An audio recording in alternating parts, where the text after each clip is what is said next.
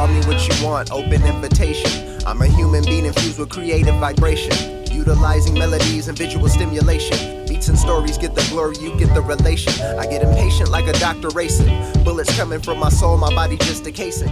What is up, guys? Welcome to another episode of the Paralyzed Artist Podcast. I am your host, Daniel Alvarez. And if you're new to this podcast, I'm just going to be talking about living with a spinal cord injury, uh, creating art and being artistic, and just life in general.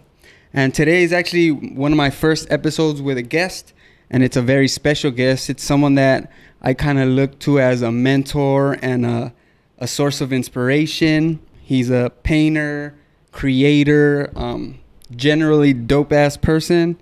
Welcome, everybody, Mr. Richard Bell. Hi, hi. How are you? Doing good, doing good. It's a it's a hot ass day in LA, but we're here in the in the studio slash apartment with the AC. So if you guys could hear a little bit in the background, it's too hot. It's too hot to be without AC. Right on. Yeah, I got up to 104 today. Yeah, not fun. One of the few complaints we we get to have here in LA, like we have everything else, so a little heat, a little traffic is not so bad. I agree. And um, as you can see right now, uh, like I was saying, Richard is a painter, and we actually have some of his artwork in the background. When I was heading over here today, I was trying to remember the first time we met. I don't know if you remember. Oh man, I don't remember. Like, was it at Rancho or something? It, it that's what I was thinking. See, like there there was a point a few years ago where like we'd all be like mixed in Rancho doing different things. So I literally couldn't remember when we exactly met. I just knew that we probably saw each other around. It was probably like uh, at the Art of Rancho show, maybe. Must have been Art of Rancho show. Yeah. So one of the reasons that I wanted to bring Richard in, uh, because like I was saying earlier, this podcast is gonna be about art and living with a spinal cord injury and. Richard is actually one of the reasons that I got more serious about creating art, and um, we've work together. Like I've helped him stretch out some paintings and like kind of try to pick his brain here and there on what he knows about art. And um, yeah, so we're gonna jump right in again. Like this whole podcasting thing is new to me, so I'm learning as I go. So bear with us with all the ands and ums and all that random stuff. But uh, hopefully you guys enjoy the episode and. Uh, to get us started, I just kind of want to ask you about your injury. Like, how how did you acquire your injury? Yeah, I um, in 2002, I had a rollover accident in my convertible. Um, prior to my accident, I was in um, IT. I was an IT professional, and um, it, which allowed me to afford a fancy sports car that I then proceeded to crash. And um, so um, I remember crashing and going to the hospital in the back of an ambulance, um, knowing I was paralyzed. I knew right away, and the um, my mom told me later because she was the first one to the hospital that um, I crashed two times. So yeah, I flatlined two times, but I couldn't stay dead. So that, so here I am. that is well. Yeah, that's one thing that. Uh most people that have our injury went through something traumatic, whether it be like violence or an accident or um, a car crash. And um, some people just wake up paralyzed. I've, I've heard those stories too. They'll have a, some kind of a embolism in their spine mm-hmm. and wake up paralyzed. I'm like, whoa. I'm glad mine happened, you know, doing something fun. yeah, m- my injury was a, a gunshot, but I I, I kind of find myself not really thinking about it so much. Like I, I never, I'm never really like, um, I mean, here and there, I'll have like the thought of like, man, like someone tried to kill me. Like it was some crazy. But overall, I feel like I once I made the effort to just like move on, I, I kind of just stopped thinking about that. I don't know if that happened with you. Um, well, I didn't really dwell on it much. Um, I had my accident. I was on life support for three months, which sucks because you can't talk or anything. Then um, I was after the three months, um, I was transferred to Rancho for another three months of therapy. But as a quadriplegic, you know, I didn't like really. I don't think it worked out, you know, to the best um, just because of all my limitations at the time. Mm-hmm. So most of my therapy was done when, once I got home, trying to reach for things and uh, having peers like Bobby Rohan and those guys challenging me to not, you know, be a lazy bum and get out of that big power chair, start pushing, start playing sports. You know how we do. Yeah. So you you kind of got into that that atmosphere right after your injury. Yes, I was here, um, just sitting around. Basically, Bobby Rohan came to the house and um, was like, "Dude, your wife is feeding you." So um, he had these forks that um, they welded rings on so that I could eat myself. But then after that, I followed him down uh, to his van. He had a button the van door opened, the ramp popped out. He rolled in, hopped into the captain's seat, and took off. And I was just like, "What the hell am I doing?" Because um, he was the same level injury as me, right. and um, so like just seeing that was enough encouragement for me to just like, okay, I need to figure out how to start getting back into life. Right, right. That's that's awesome. Like I I took forever. I I made the mistake of being like a, a proud like young guy that thought I didn't need any help and I didn't need any guidance and I to be honest, I kind of felt like I didn't want to be a part of the like spinal cord injury community. I, I was just like, I'm gonna just do my thing. And looking back, that was a huge mistake because I I had to learn how to do everything on my own basically. Like I didn't there was some like random like videos on YouTube, but there wasn't that much information. No, there wasn't much at all at the time, right? Yeah. Especially when I, I got injured in 2002, there was really nothing. And um, I was an IT professional, so I knew how to, you know, at least search the web. And I, I there's really nothing I could find that was helpful. Right. And um, did you have like any ideas or what um, any knowledge about a spinal cord injury before your injury? Yes, um, because I was pre med in college. Oh, okay. And um, so yeah, we studied you know the spine, and you know I knew there were 33 vertebrae.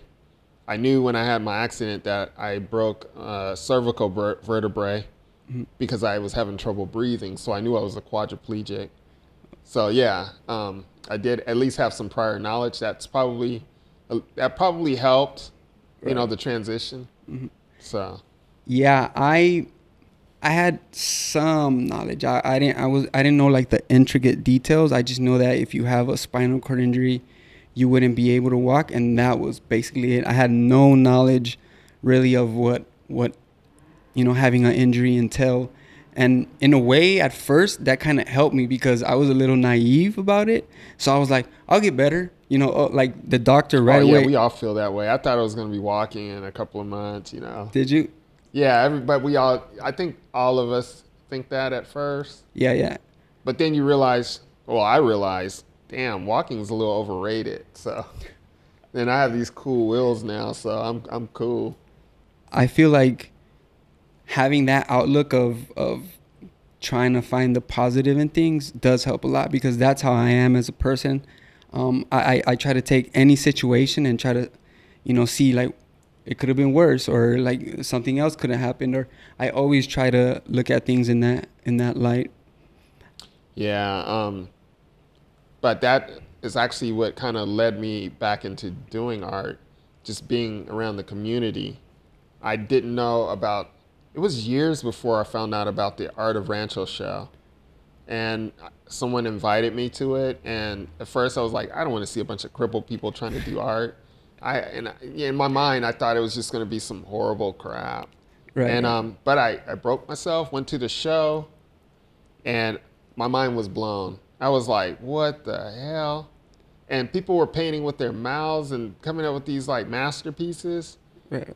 And I was just like, what the hell am I doing? And um, so I was like, you know what? I'm gonna get back into it and try to start creating a little body of work so I could be in the next year's show. Right, right. That's what kickstarted me. Yeah, I actually had kind of the same reaction to the show. I I, I didn't re- really make any like prejudgments of it. I was just like, I'm just gonna go check it out, see what I see. Oh, and you're say- better than me, bro. I prejudged the hell out of it. no, I just went in blank mind. I was just like, let me check out what. And say I was like, what? Like these like these people got skill. Like man, like I need to get on their level. You know, it was it was a big inspiration for me, definitely. Absolutely. And um, another random question when it comes to the beginning of your injury. So the day of your injury, did you feel like that day was a little different or off? Oh man, I had uh, like a.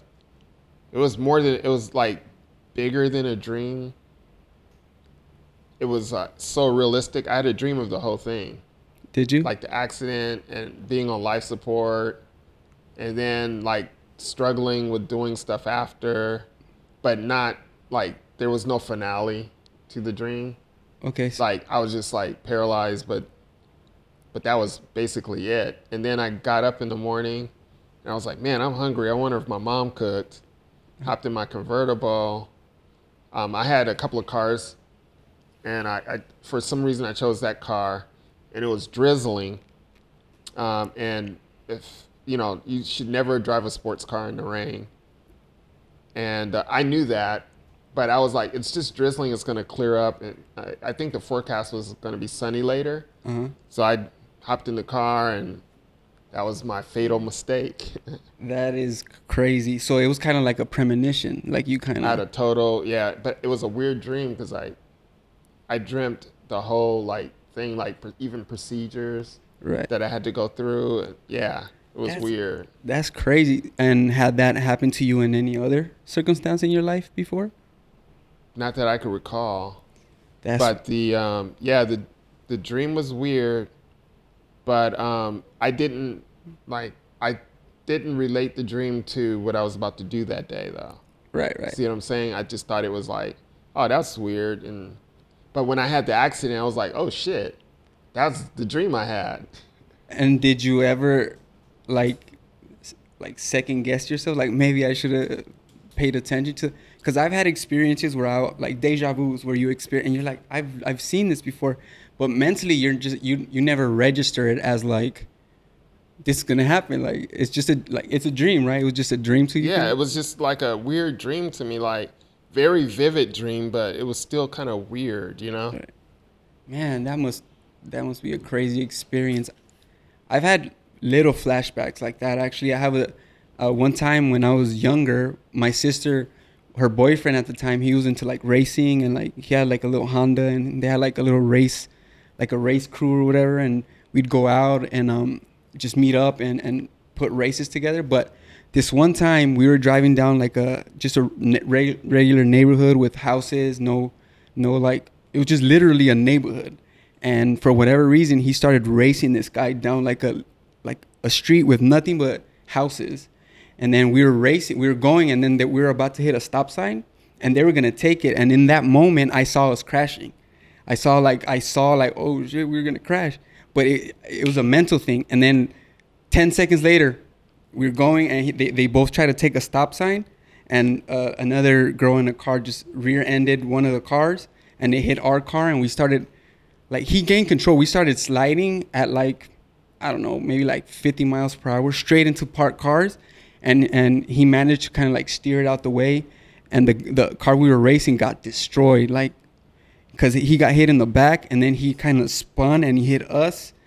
But it was crazy like at, i told my you know my sister's boyfriend afterward and he was like why didn't you say something? But i was just like that never really happened before. How am i supposed to know it's really going to yeah. happen you know? Um, but it, it definitely is a crazy experience. Do you feel like you were able to adapt pretty quickly to your injury? Or do you feel like Mm. it took you some time? It took you the the help of like some of the peers? Yeah, took a lot of help from peers, but um, initially, um, with my level of injury, I didn't have much use of my arms. I still don't have any use of my hands, uh, but I couldn't even. I could barely reach my arm to my mouth to feed myself. right So, um, but over time, it's like the uh, the I don't know if it's the swelling goes down, but then I understand that your spine starts to heal like very minimally over the years. right So over the years, you do do get better at doing things, yeah, and um, so it took a while before um, I could even push a chair, a manual chair. Right. and then obviously practicing and you yeah, keep and doing then it. you get your strength up.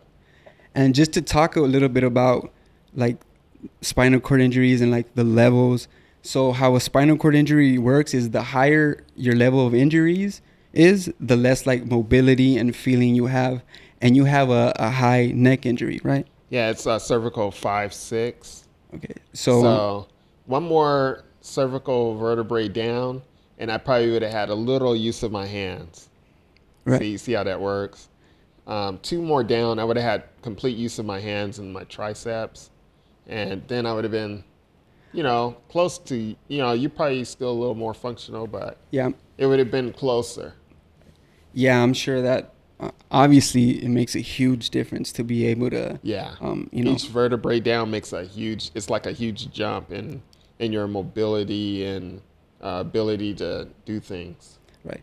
Yeah, I like whenever I talk about whenever I talk about you to people, I'm always like, it's crazy because I'm not much of a complainer, but I, like I'll, I'll have my moments right where I'm just like, God, I'm so tired of this and that. But like from all the times we've ever like done things together and like hung out and gone places and done events, I don't think I ever really hear you complain. Like You know, I'll be complaining about these spasms. well, the spasms, spasm. Um, that's yeah. Yeah, so you can't control that shit. yeah, and what he's talking about is uh, the muscles in our body. Sometimes I don't know if they, if they're trying to just like they're tired of not moving or they're trying to jumpstart themselves again or what it is. But you, we get spasms where our legs will get really stiff and hard to move, or they'll get jumpy where they'll they'll kick. Like it gets to the point where I've I lost count already how many times I've fallen from a spasm. Yeah, I've kicked my nurses. yeah, that's. I feel so bad about that. Um, yeah, I've I, I've stood up once uh, in the mid transfer, and my wife shoved me. I think into my chair, and but I didn't know what was happening. I was kind of pissed. I was like, "Why the hell did you push me?" She was like, "Fool, you were standing up." I didn't even know. So It, it, it just happened so quick. well, it was the spasm. I thought she was lifting me, but um, she was like, "You were standing," so that was a spasm.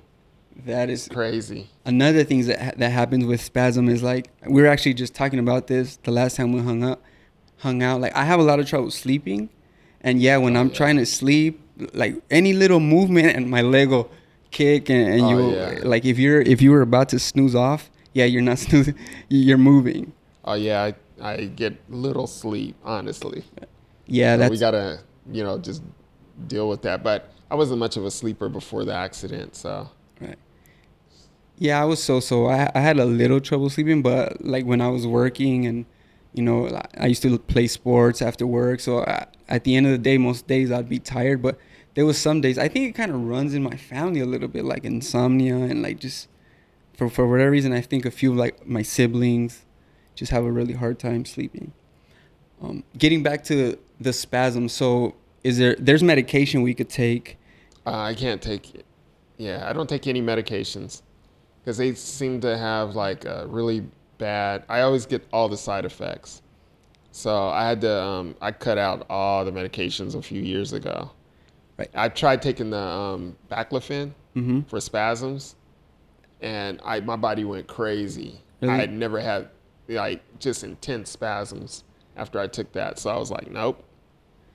Yeah, it's just one of those things where um, the reason I'm I'm doing this podcast is to get bring out more awareness when it comes to an injury because a lot of the times people just see us in our chairs and they just assume like, oh, he can't walk, and that's literally the easy part of having this injury. Like, we don't have a choice, so it's like we don't have a choice. But there's so many other little things that come with this injury that can uh, can be like a, a shock to the system and hard to deal with if you don't have the support of of friends and family or other peers in the same situation.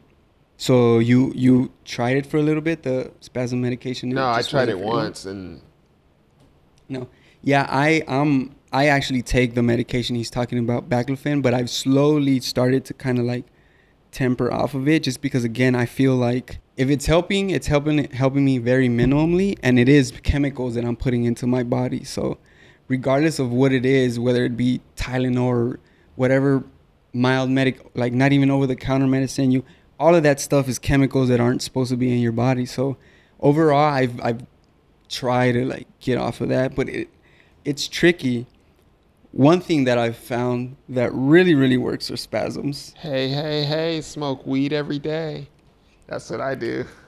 exact like I have the I have the funniest relationship with cannabis because I was an athlete when I was younger and all like the propaganda and like the fake information that comes that was around you know like 15 20 years ago when it came to to marijuana was like you lose sperm count you you lose brain cells and all that so i was really like i, I would judge people I, I would be to the point where like like for example one of my cousins my cousin's husband now like when they had just started going out he was like the biggest pie and i'd be like what a loser like what do you you know like what do you and then I get my injury. Uh, my wife starts working at a dispensary, and she literally starts bringing me free weed. And I, I like I got into it, and I, man, the benefits that you get is not just spasms. It it helps with pain. Yeah, the only way I can sleep.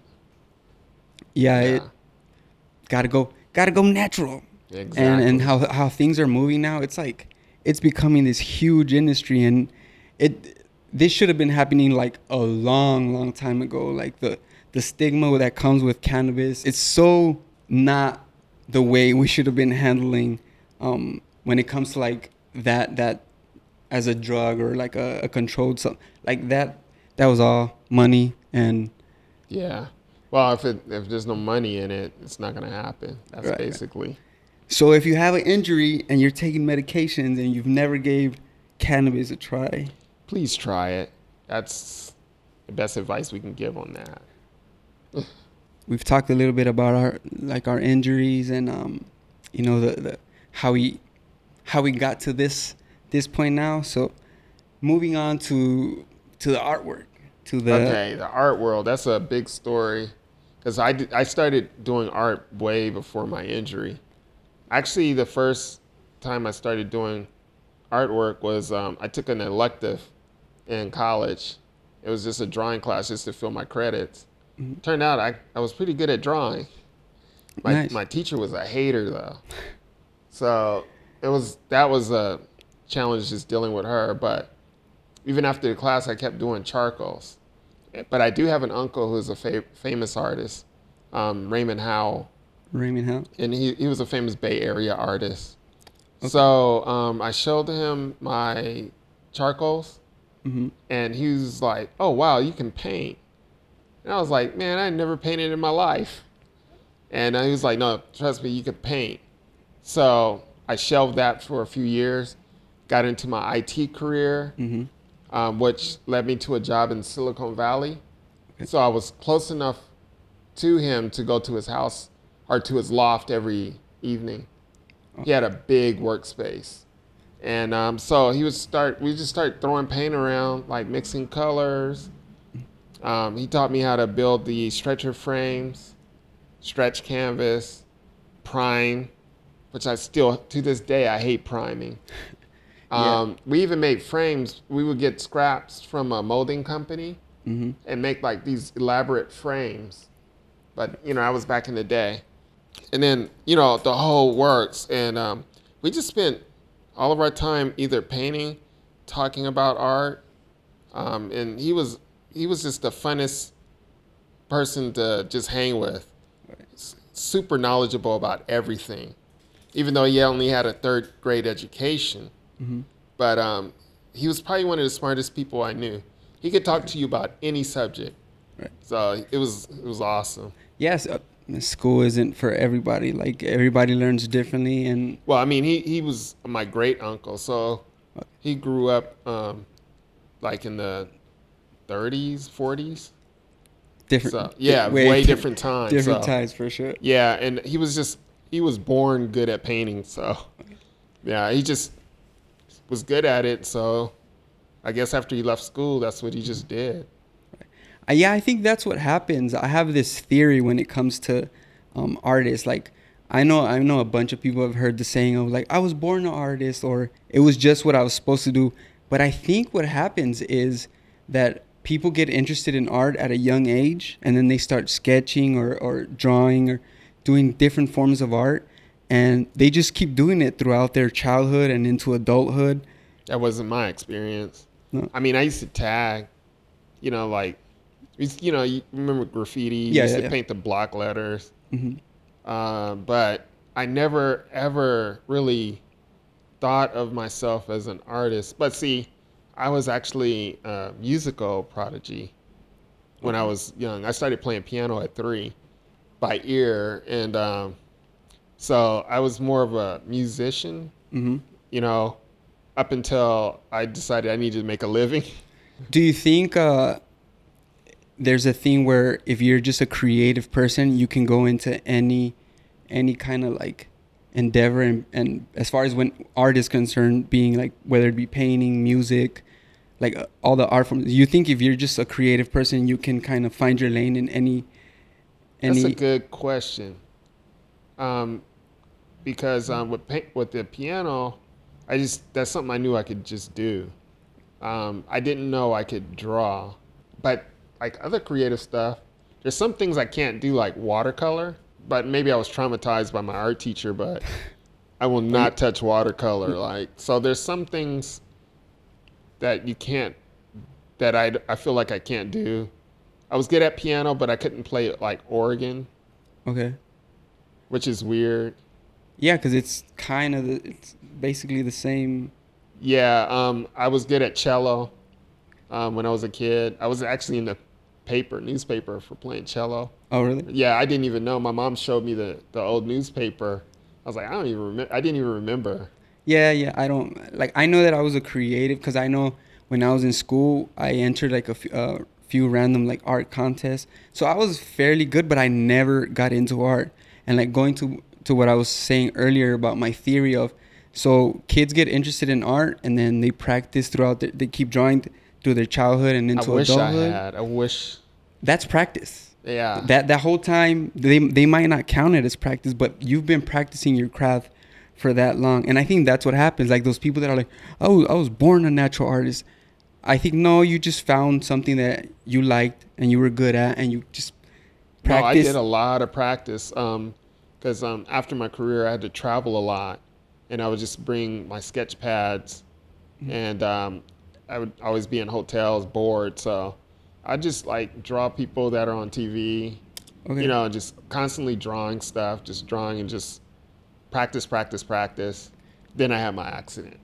literally like the the worst days of, of our life like and it's crazy i was just i was actually this is totally off the subject but i i came across this this uh person that has a spinal cord injury and has like a pretty good pretty big instagram following and he was talking about people that might just come up to you and ask you about your injury and um if that's appropriate or not like how do you Yeah, feel no, I, I'm cool with that. I just like, I, you know, it is what it is. So, you know, if you don't know about the injury, yeah, please ask. I don't have a problem.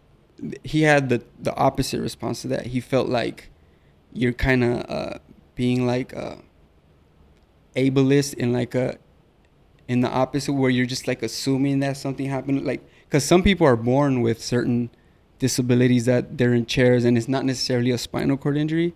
So his argument was that you're putting us in a lose-lose situation because sometimes it was a traumatic event and we don't want to talk about it. And on the other hand it's like if you don't know what an injury is and then you have to explain that it's like you sometimes you don't feel like talking about it and and it's kind of like forced on you in a way. So yeah i actually had this conversation with another uh, per- person in a in a that has a spinal cord injury that we know rocio. And she feels the same. She she's like i i hate it when people just randomly come up to me and ask me my story because i feel like i don't necessarily have to like disclose that information to you. Uh, all you have to do is make up something cool, like I took some shrapnel and Fallujah or something, you know? Yeah, that that's what he he was actually saying that sometimes he just doesn't want to talk to it to the point where he'll that he'll say stuff like, "Oh, I was riding a camel and it fucking dropped me." And Right, right. getting back to the art process, so because yeah, I feel like when when you're a creative person, you you can go into any lane, and as long as you keep practicing, you'll be good at it. Is, is I don't know if I feel that way. No, you don't think with with enough practice, you can get good at anything?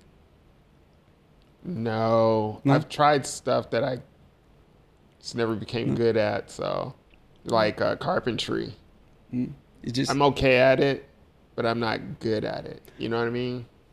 but that's the whole theory. Like if you would have kept doing it, you think eventually I don't know. I, I feel like you have to feel it. Like whatever you're doing Mhm. to be good at it, it has to be something that you just feel internally. Right. That's what I feel. feel So- like. So when it comes to your paintings, you feel like it's something you like have to do. Like you, you do yeah, you wake up? I up feel with like that's something in me, but it feels like there's something subconscious that kind of takes over. Uh, because a lot of times I'll start a painting, and I pre-plan everything, but sometimes I'll start a painting, and then I'm surprised myself at how they come out.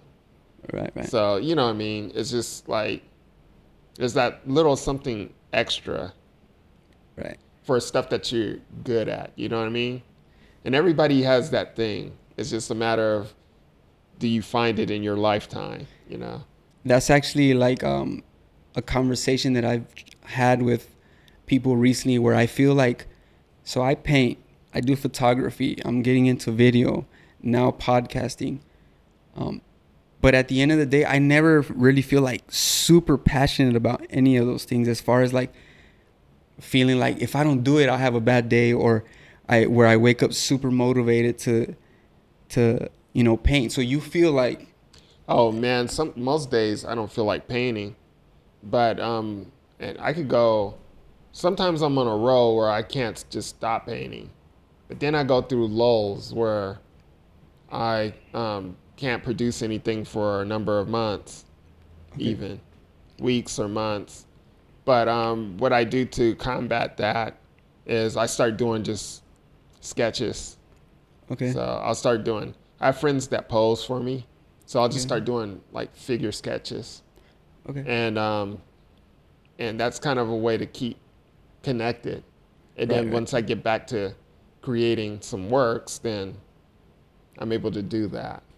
that's one of the reasons that I want want to continue like talking to people and, and other creative people because I kind of want to pick people's brains on how what their process is like and what they're feeling emotionally or or mentally when they're creating work like is it something where it's like because I I've heard examples of like there's people that wake up and if they don't paint or they don't do the thing that they that they're doing like they their mood changes they get upset like it really affects them and for me it's like i don't feel like that i feel like i could go days without painting or working on a video or working on a It bugs me though.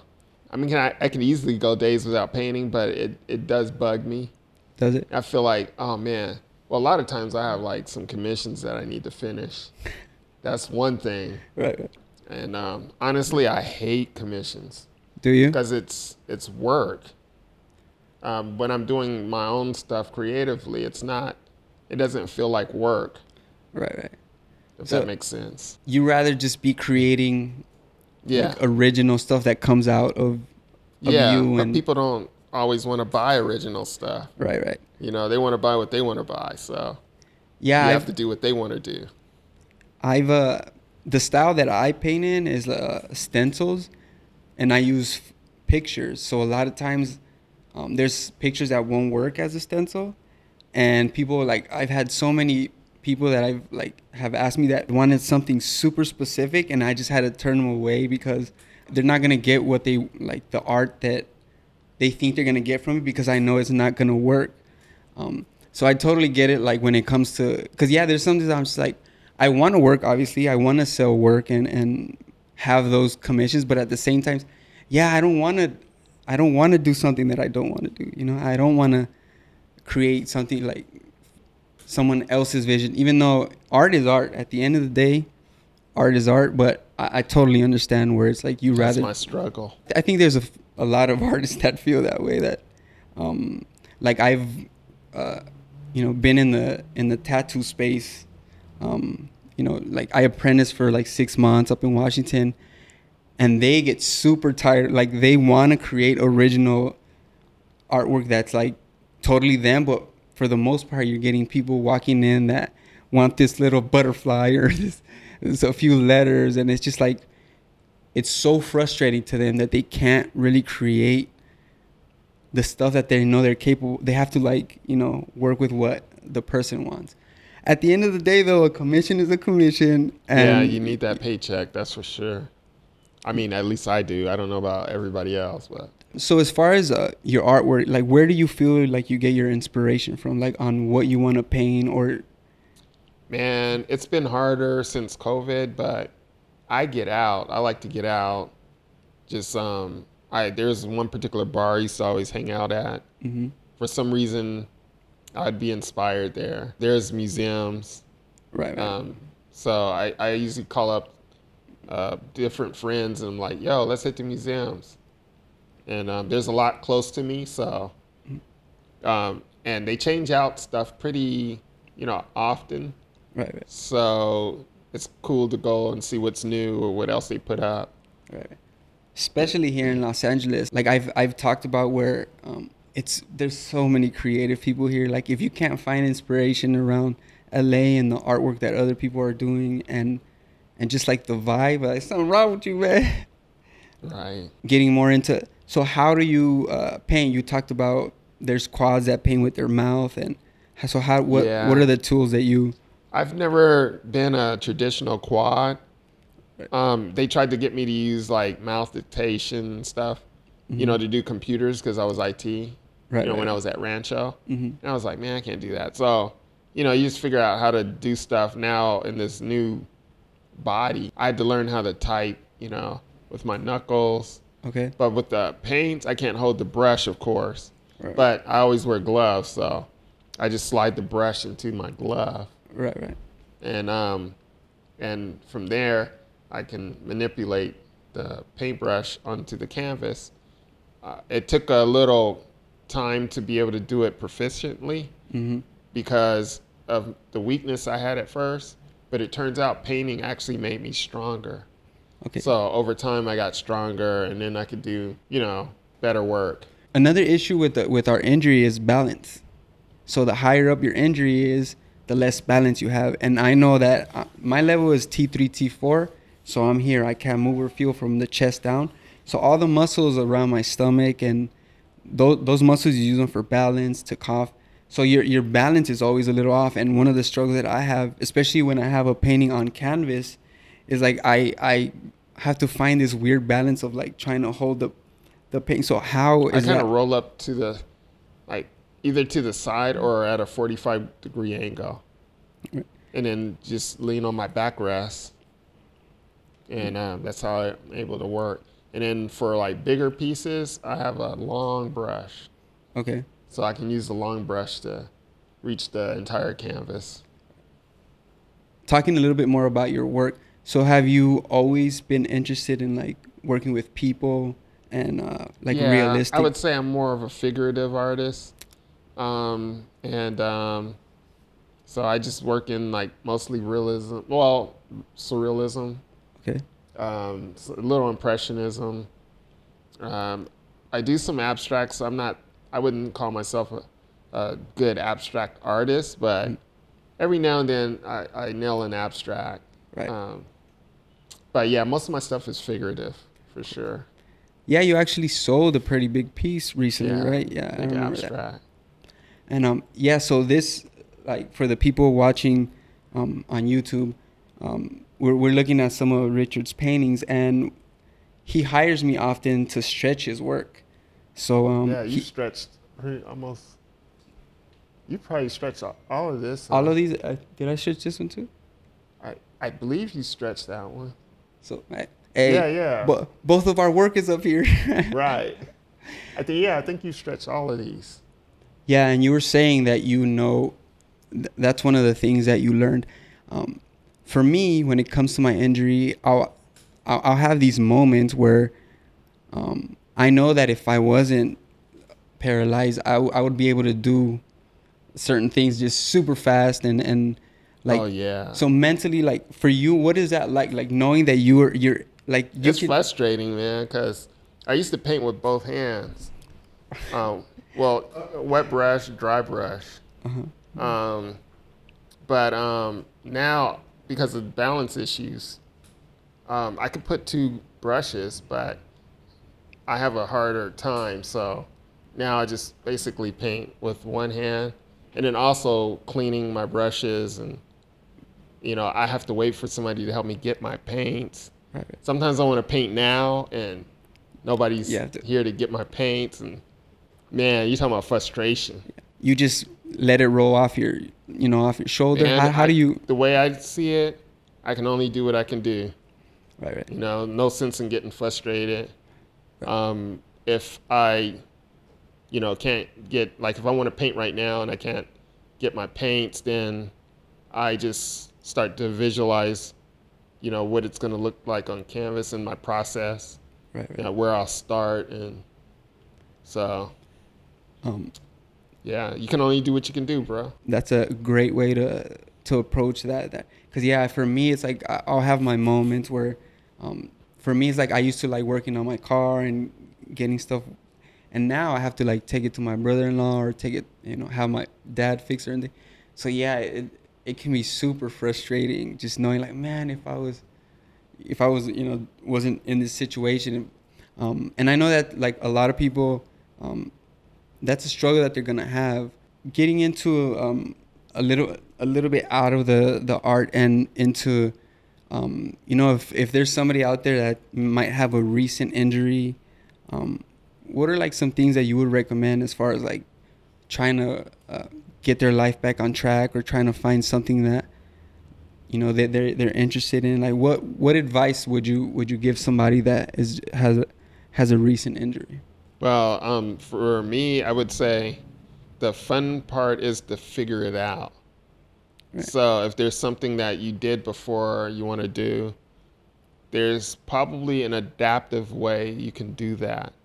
Right. Um, and in our community, we've gotten to do a lot of things like I've gone skiing, right right and I didn't even necessarily really dig skiing before my injury. uh-huh But um, I went also shooting. We call it. We call our group uh, Wheel Team Six. Wheel teach. Yeah, we um and we got we shoot we shoot everything AKs, um, uh, AR-15s, uh, Uzis. I've shot a lot of different guns and stuff. I don't know if you've done that with the Triumph Foundation. I haven't. I haven't. Yeah, they um yeah, they usually organize and put together all of that kind of stuff. So yeah, we I've done a lot of stuff um, since my injury. Stuff stuff I wouldn't have done before the injury, like travel, some of the crazy trips. So um, me and a couple of guys in in the chairs, a couple of my friends, hmm we went on this huge trip to like um, Italy, Sicily, Athens, uh, Jordan, Muscat, Oman, uh, Dubai, and Abu Dhabi. And then at Abu Dhabi, we went to the Formula One race. hmm But um, through all of those, you know, different cities, we had to figure out how to get around in a chair. And let me tell you, overseas, accessibility means something totally different. I mean, yeah, it was crazy. Most of the time, we had to roll in the road because um, there weren't curb cuts and.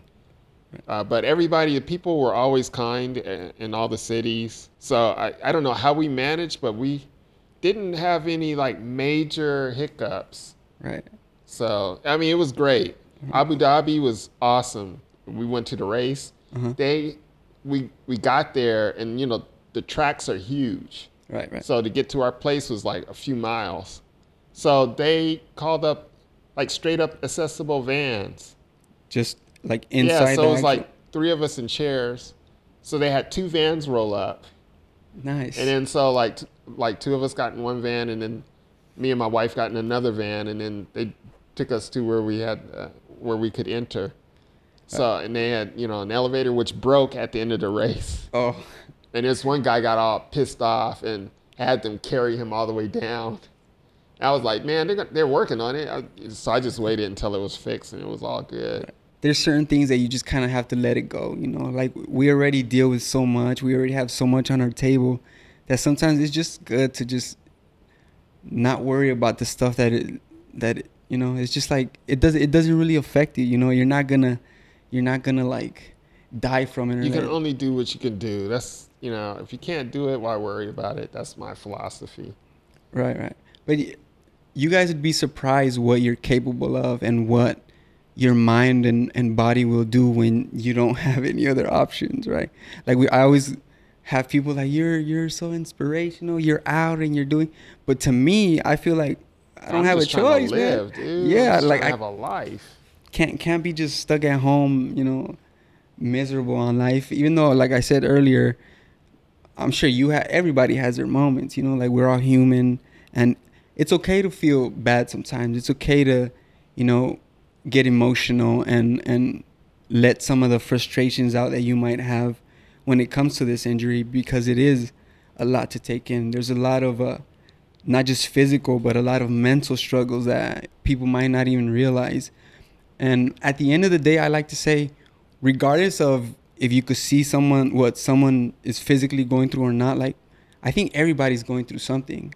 Everybody, whether you can yeah, see it or not. able-bodied or not. Yeah. So I try to um always just put out positive vibes, man. Like there's been times in my life where there's been like negativity and and and I know how that affected me and I just feel like with everything going on in the world right now, it's like if you're not to put positivity and good vibes in the world, just keep that shit to yourself, man. Just like you stay home. Like if you're that type of person, stay your ass home. Like people just trying to live and and you know uh, do the best what they can with what they with what whatever hand they were given. Right on.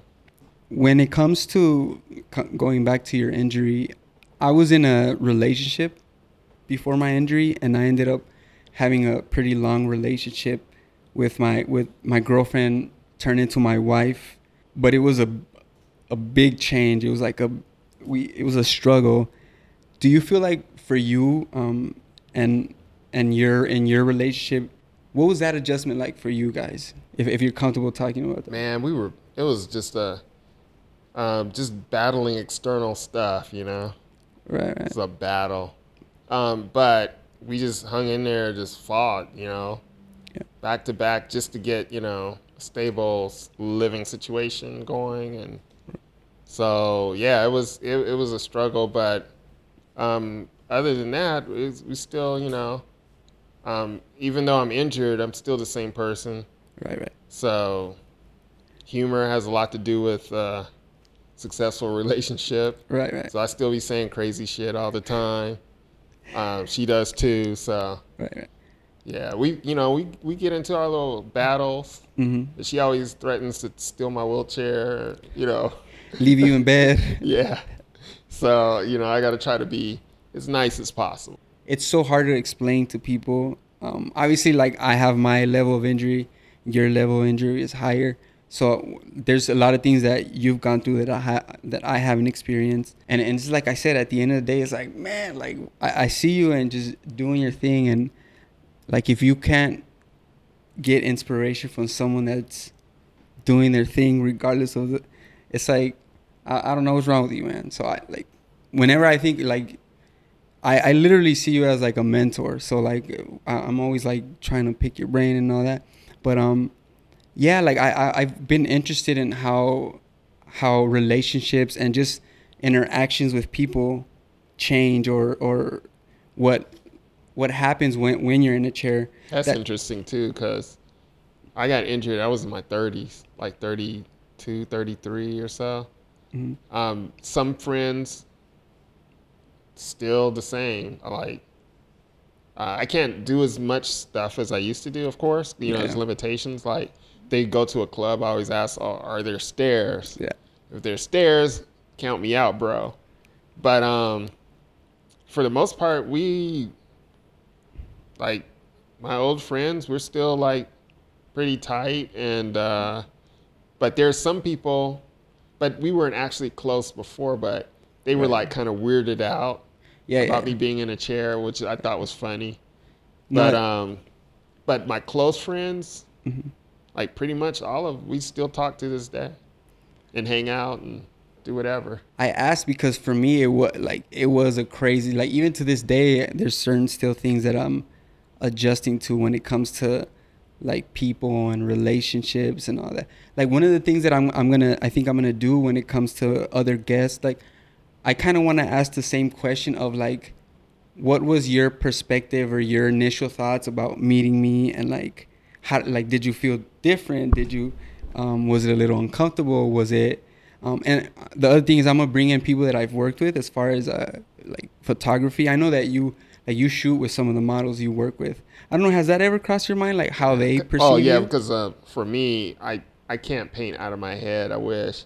I think there's three percent of artists in the world that can do that, and I'm unfortunately not one of them. So I usually I have to do usually a photo reference, okay. or um, if it's not, I don't do a lot of live painting. I do a live sketching, Okay. but painting is takes so long, you know, to especially depending on the medium you're working with. Right. Right. Oils could take months to do a painting. Yeah. Acrylics could take you know days to a week or or two weeks. Right. So, yeah, you can't have your friends sitting there for like two Yeah. weeks. You know, they got jobs and stuff. Right. Right. So yeah, I usually do a photo shoot and have a photo reference. Is it easy for you to just like you know just talk to start talking to new people and like do you feel like Oh, you I don't felt- just shoot anybody either. Like a lot of people, once you start painting, people come up to you and want to be painted, right right and I'm kind of like, yeah, if I don't know you, you know, if I, you know, if I meet someone and I don't connect with them, I'm not gonna paint you. right right You know what I mean? So, um, but if we meet up and then we hang out a little bit, I get to know who you are, get to know your personality. right Then it's easier for me to work with you. Cool so um to kind of start closing it out um how do you show your work like what is the process of Oh man, our friend Kristen Bryn, he's he stretched for her. right, right she's another uh, art able-bodied amazing artist like really cool Yeah, person she's she's my mentor. okay But I met her after my injury. I met her at a charitable event, and her her work was there, and I was like, whoa! And I just so happened to have just I was picking up some paintings from a this other area I used to work with to bring home. So I had them rolled up in the back of my chair, okay and um, she was like, "Whoa, what's that?" And I showed her. She was, "Oh my God, you're a pretty good artist." And she was like, she told me where she lived, and we actually hooked up and connected and started talking about art and sh- different shows. She introduced me to um, the director of the Beverly Hills Art Show, okay who told me, "You need to apply for this show." Right And I did, and surprise, big surprise to me, I got in, and um, I did that show several times. Um, it's a judged show too, so when you apply, they don't know that you're in a chair. They don't know you from anybody, right right and um, so it was really, it felt like a great sense of accomplishment getting accepted. right. And um, one of the years that I was there, I did win a third place ribbon, yeah so that was mind blowing. Well, it, I'll show you guys. Out I'll of- show, I'll show you guys a ribbon. out of um, 250 artists or so. Yeah, that was, yeah, that really kind of like made me feel good about my work. Yeah, yeah. kind of like validated. You know. your- Yeah, your- that's a lot of validation. Then, um, you know, you just move on to the next thing. So started doing just like chocolate and art and all these other different shows. yeah. Then um, I got I got a scholarship to the Vermont Studio Center in Vermont for a month. It was a fabulous studio. Like, damn, I wish I could take that studio home. But man, so while everybody was like trying to go skinny dipping and stuff, I was in that studio like, this is like an opportunity. I was just Yeah. working it out. Yeah. So when I got home, I w- went into a gallery, and um, she we were talking about the work, the next show, Mhm. and I was like, oh man, I have some work similar I did in Vermont, and she asked to see it, and I showed her on my phone. Mhm. She was like, oh man, you got to be in the show, and so that's how I got my first gallery showing. Okay. Um, galleries are a trip. I mean, that's a whole nother day and a whole nother topic. Yeah, yeah. Getting into galleries, that's uh, it's it's something to navigate, you know. No, yeah, it's a the the art world is tricky in some spots. It's like you you have The to. art world is very tricky. Yeah, yeah. So you kind of have to just, you know, don't try to do too much too fast. Mhm. Pace yourself. So mainly galleries and and like is where you show most of your work. Yeah, some galleries, but I, I like to do shows. Not necessarily to sell, because I don't sell a lot at the Beverly Hills Art Show, but I do get most of my commission work comes out of that. Right, right. And um, a lot of connections with other galleries and art dealers, and, you know, Nice, nice. so it's worth it. So where can people reach you? Where can people see your work? Check out your. I think the well, my website is www.rbellart.com, Nice. and then uh, my Instagram is at Dicky Bell with Okay. a Y, D I C K Y B E L L. yeah, they'll they'll be somewhere on the screen. I'll, I'll Either throw them for you, so people can check out. Those are the yeah, that's the best. Those are the best ways. He's an amazing artist. You guys definitely need to check out his work and um, subscribe. Throw that follow. We're gonna be bringing you. Uh, you know, I, I'm sure we're, we'll we'll record some episodes in the future. I'm actually gonna record do an episode with with Kristen. Um, Oh For sure, so you guys That'd can- cool. you guys can find out who she is and uh, um, a little bit down the line. But uh, yeah, just got to say thank you for you know taking the time out of your day to talk a little bit about your story and how you got into the art world. We you guys can't see right now, but My dog is harassing me because he needs to go out and pee. uh, yeah, okay, hold on, buddy. he he's uh what kind of dog? Eurasier. You have to look that one up. Eurasier. He's kind of like looks like a little wolf. He's like a bear. He- Yeah. He's like a little dog bear. Um, but yeah, so like I was saying, thank you for uh, you know taking the time out of your day and showing us your work. Any last words you want to say? Any closing statements? Um, Uh, you know me, man. Just want to get back to painting. for sure. Well, again, thanks again, and uh, hope you guys enjoyed the episode. Peace. Later. Pacing in my studio, just coming up with dapper bars to spit in crucial situations when I play the rapper's part. Heard I got a denim heart and lyricism in my jeans. Cut a track down, leave it bald head like Mr. Clean. Spit it mean, a record fiend. I school you niggas, call me Dean. I'm always speechless, never seen. Stay on the chase for minty green. It's local how these niggas say they ballin', but they broke though.